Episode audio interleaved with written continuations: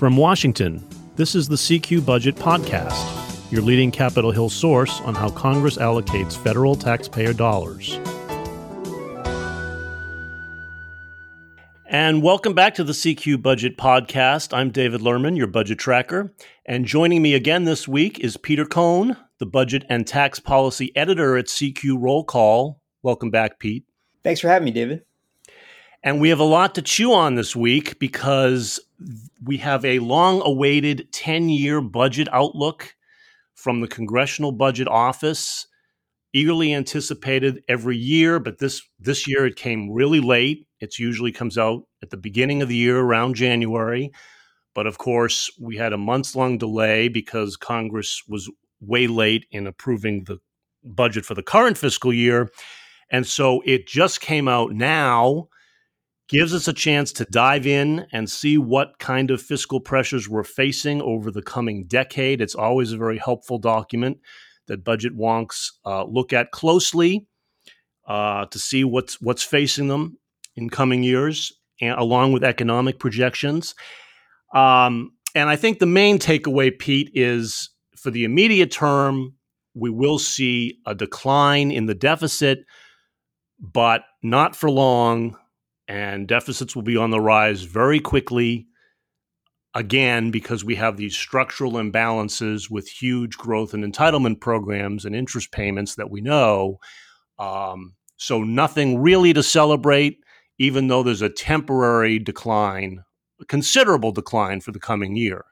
Uh, yeah, David. Um, before we dive into that, I just want to uh, say that uh, you know we focus on the on the numbers and, and the politics and and uh, deficits and taxes and things like that a lot. Uh, that, that's what we do, but we uh, we really should acknowledge the horrific uh, tragedy, uh, the massacre that happened in, in Texas this week. It's uh, I know it's top of mind for for many of our readers and, and our listeners here at the Budget Podcast, and it's really, of course, dominated the week, and especially for those of us with, with small children, it's it's really you know heartbreaking, and uh, it's something that uh, you know we'll, we'll, be we'll be focusing on our uh, other parts of our CQ roll call coverage, dealing with gun safety. We have uh, our, many in our newsroom are, are, going to be focused on this topic, and uh, of course here at, on the budget team, we're going to be tracking what happens with the appropriations process.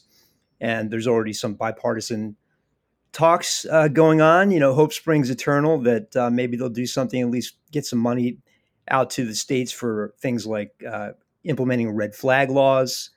Um, so we'll see where that goes. But I just uh, thought we'd be remiss without acknowledging uh, the the events of this week, which uh, are of course um, really really dominated uh, the news this week. So true. I mean, it's all anybody can think of, and uh, in truth, um, it does override everything else right now. It is the main focus of Congress. And as you say, we will be looking at all of that. But um, for the moment, we did want to just focus on this budget report. So, and so, David, just so just diving into that, I mean, look, the CBO out, outlook comes out twice a year, and so every time it comes out, it it's uh, it's really important to look at because they are really the CBO really continues to be the gold standard for independent, uh, nonpartisan analysis of what is really going on, and they don't have you know they don't have a crystal ball the director of the CBO yesterday, for example, Phil Swagel, um, who was uh, actually named by by a, a, Republic by Republicans to uh, be in this post. It, it, switches back and forth every time a, a, new CBO director comes up. It get it sort of toggles back and forth between the, the chambers and depending on who's in power. But Swagel was a essentially a Republican appointee signed off on by the Democrats. But in any case, he acknowledged yesterday that the report was delayed, but uh, even when they were, were able to wrap it up in around March, when they basically had all their projections in place and they were they're sitting down to put pen to paper, inflation had already moved ahead of what they thought was going to happen.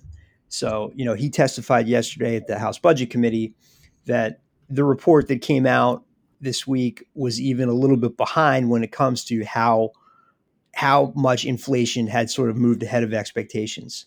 So it's just to give you a sense of nobody's perfect. The CBO, they get it wrong sometimes. They uh, don't have the the most uh, detailed information in front of them at all times.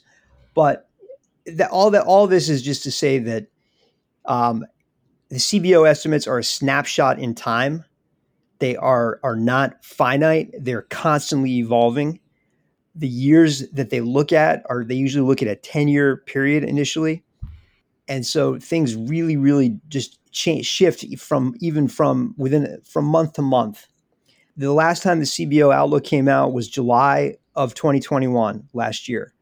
Even even in July, from between now and July, it was a much different world.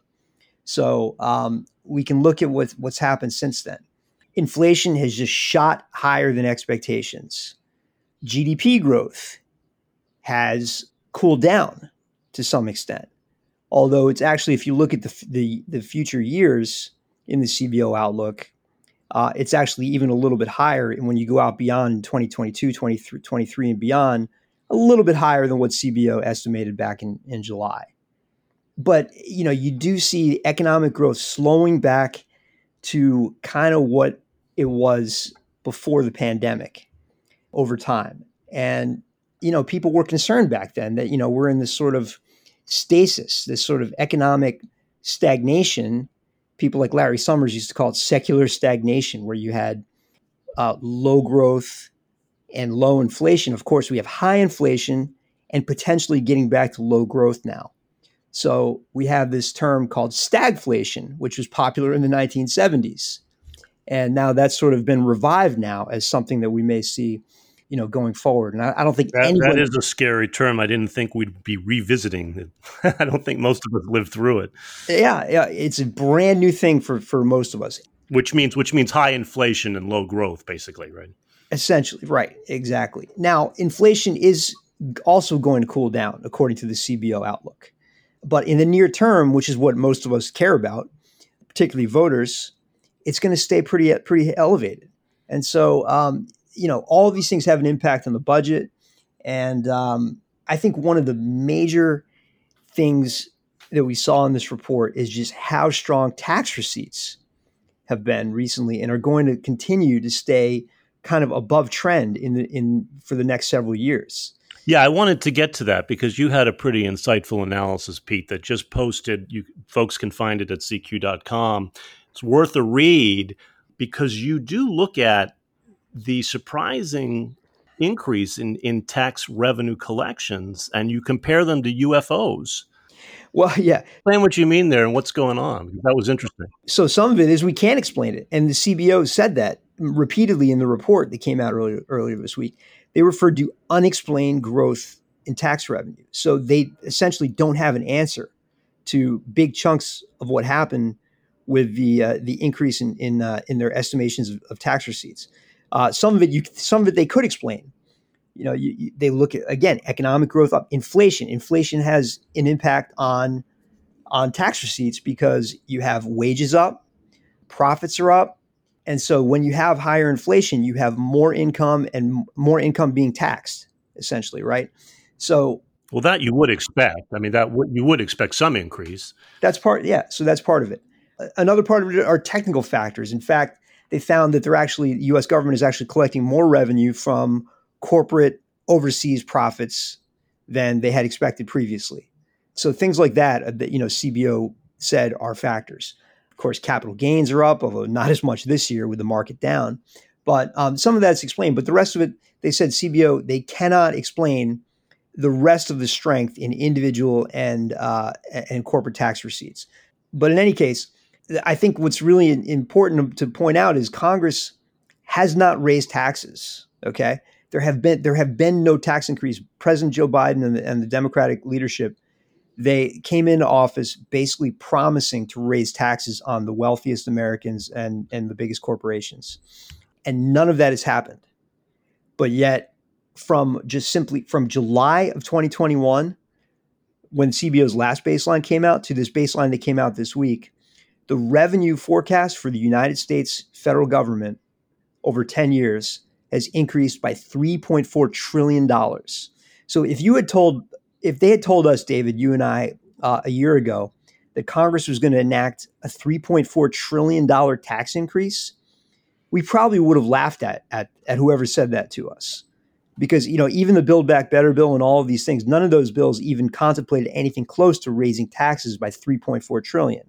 It was roughly half that. Yeah, less than half of it is really all they could muster, is really all they could get through, even with Democratic majorities in both yeah. chambers. And even that hasn't happened yet because right. the Build Back Better bill is still stalled. So it's probably going to end up smaller than that, even if they do rejuvenate the Build Back Better bill.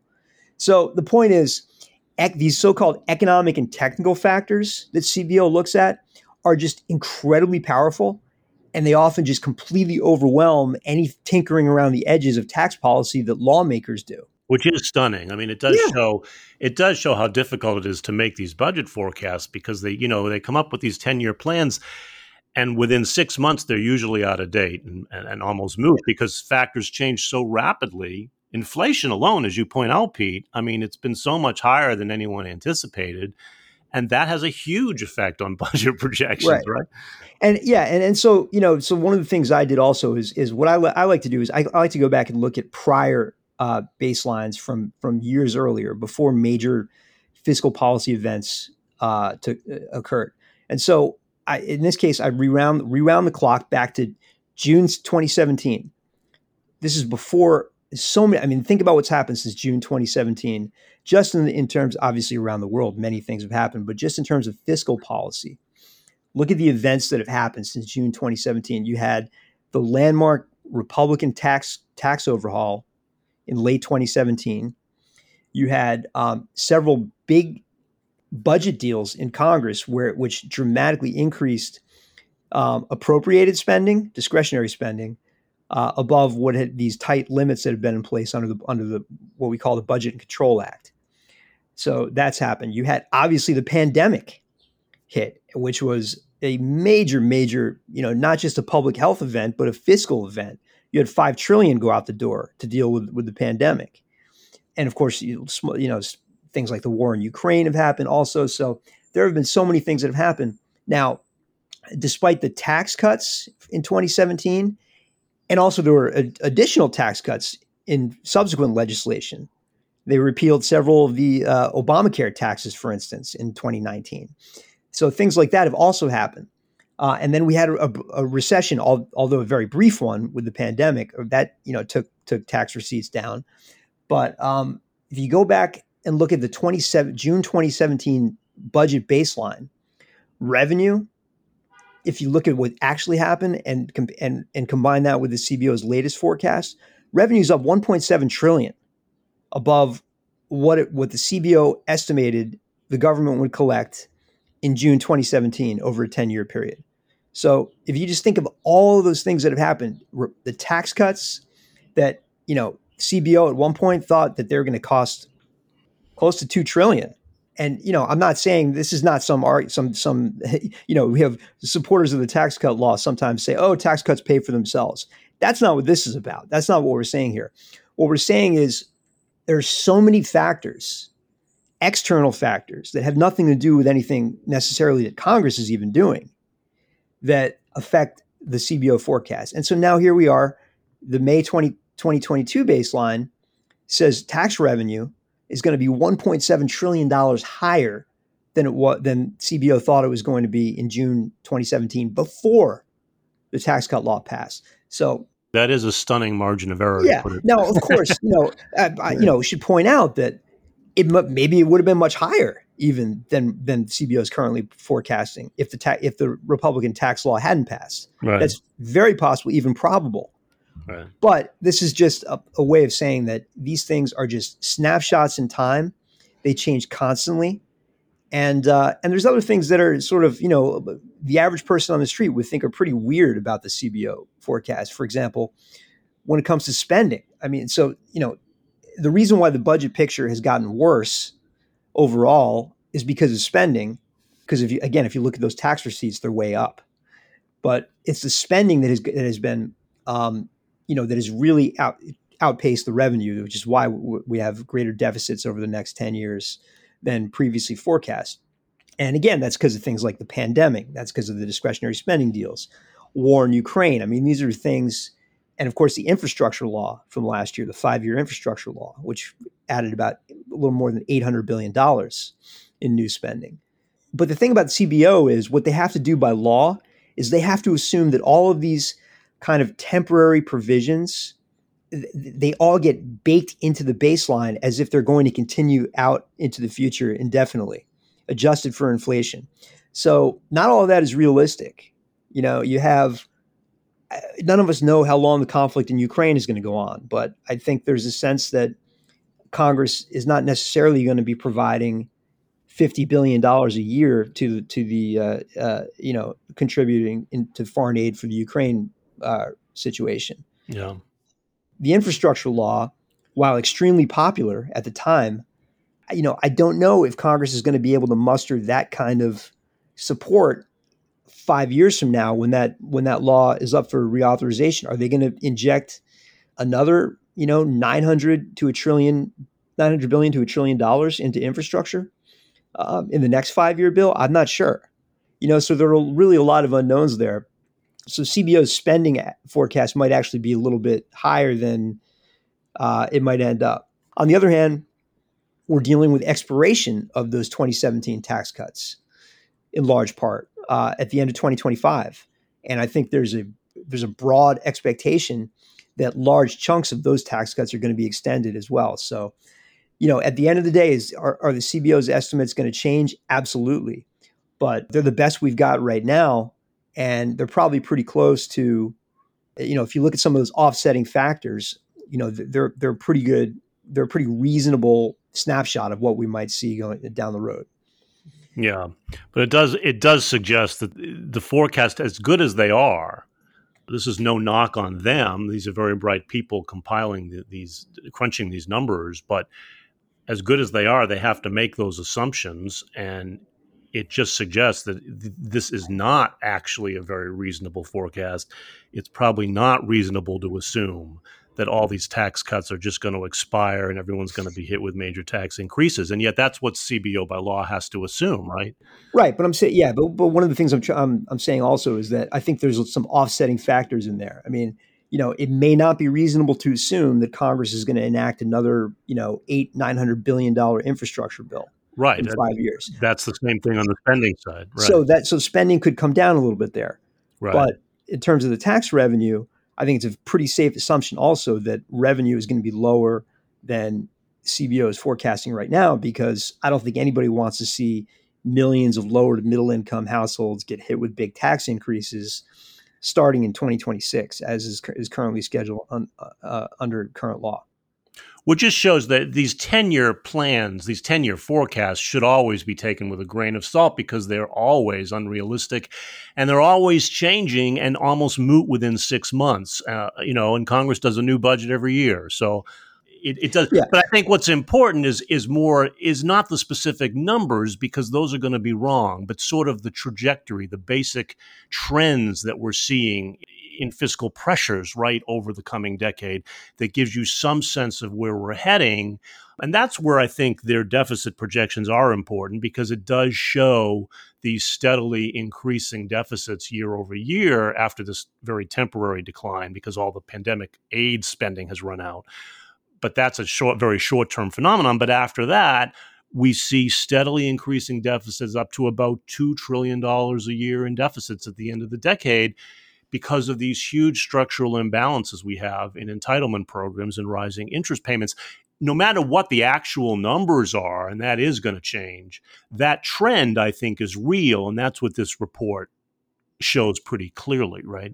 Yeah. Well, but what's important about deficits really is how they measure up in terms of the size of the overall economy, the ability to, and the ability to finance those deficits the absolute numbers, whether it's one trillion, two trillion, whatever it is, you know, they they they make headlines, but they're really not all that important at, at the end of the day. And it also depends what interest rates will be to see how easily we can make those debt payments. Yeah, that's what matters. And so right now, if you look at the change in the forecast from, and again, you know, we don't know what's going to happen with the ta- with the tax cuts, whether you know how many of them, in what form they get extended. We know there's going to be something happening there. We know that some of these one-time spending items probably are going to are going to fall out of the baseline. So that'll have a little bit of an offsetting effect too. But anyway, putting all that aside, because that's the unknown right now, you look at debt as a percentage of GDP, of gross domestic product, which is really the, the, the, the best measurement we have of the fiscal picture. From last June, last July to this week, in 10 years' time, that projection has gone from 106% of GDP to 107% of GDP. So you might say to yourself, oh, the debt's gotten gotten worse. But think about also what's happened is that deficit over that 10 year time, we've seen the deficit forecast jump by 2.4 trillion over the over the 10 year period. So you, you think to yourself, oh my, you know, wow, deficits are going to be 2.4 trillion worse over those 10 years. But yet, as a percentage of GDP, it's only gone from 106% to 107%. You might think, oh, well, that's a record. That's terrible, which is true. But if you think about GDP having grown substantially in the in the latest forecast, and you're right, the forecasts are going to change. But CBO is looking at the most available, updated information they ha- they have right now with really, really good people. So it doesn't matter if it's 106% or 107% of GDP. I don't know. I mean, if you're a true purist budget hawk, you might think that's that's horrendous. That debt as a percent of GDP just went up by one percentage point. But others might look at that and say, you know, that's a rounding error. So are uh, borrowers continuing to finance this debt? Yes. You know, I think that's where we are. You know, interest rate yields on on treasury on treasury debt have actually come down a little bit off their hot, recent highs. So people are seeing with the U.S. fiscal picture and thinking, you know what, it's it's still safe to lend our money to these guys, despite what we're seeing with with the budgetary picture. So that's really what matters. Now, are are the long term spending pressures uh, still evident going out, you know, 40, 50 years? Absolutely. You know, I mean, the, the problems with an aging population, the impact of that on the federal budget, and there's still no answer to uh, how you control healthcare costs in this country. These are deep seated, long standing issues that we've had for, for decades now. And nobody has ever really come to the table and said, you know, they've, they've tried. There have been these sort of abortive efforts over the years to come together and say, oh, we've got to finally do something about, we got to have a grand bargain on the, on the deficit and debt and finally do something about these long term spending pressures. And, you know, we got to have new taxes to, cut, to pay for it and all these things. And they never happen. You know, it's just, it, there's like a flurry of activity every five years or so on that, and nothing really ever happens. So, yeah, absolutely. Are we facing extreme long-term budget pressures. But, you know, I think some people might argue that look at Japan. Japan's got a worse debt long debt situation than we do, both in the in the near term and the long term. But yet they continue to have low interest rates. It's the eternal debate over how much debt is too much. Yeah. And there's no there's no real answer to that, and we don't know is the honest answer. Yeah. Now, our interest payments, you know, scheduled to rise? Yeah, I mean, CBO says they're going to double as a percent of GDP over the next 10 years. I mean, we, we've already seen interest rates go up from where they were uh, a year ago, and that's also factored into the CBO forecast. But again, going back to the June 17 forecast, if you if you remember, interest rate forecast used to be much higher than even they are today. So uh, if you just look at net interest payments on the debt over the 10 year period measured in June 2017, you compare that to what's actually happened in the latest forecast, interest payments on the debt are down over $800 billion. So it's actually contributed positively to the, the, uh, the, the deficit picture when you compare what, what we were looking at five years ago to what we're looking at today. But this is just a way of saying that while interest rates are high and rising right now, they're still well below kind of historical norms and what everybody thought they would be just five years ago. So, you know, it, it is definitely a large and growing part of the federal budget. And you see all these, you know, groups out there saying, in 10 years, interest payments on the debt are going to be more than the Department of Defense. Like, okay, fine. You know, we understand that. But at the end of the day, people continue to park their money from around the world in US treasuries. And that continues to be where we are. And the U.S. government becoming a credit risk is, seem, is something that still seems far fetched to uh, to most people out there. Well, on that optimistic note, we are about out of time. But do check out Peter Cohn's analysis of, of these CBO numbers because it is pretty fascinating. You can find that at CQ.com. Thanks again for being here, Pete. Thanks for having me again, David. And we will be taking a break from the podcast next week with Congress in recess, but we will return in two weeks. So stay tuned then, and we will see you in two weeks.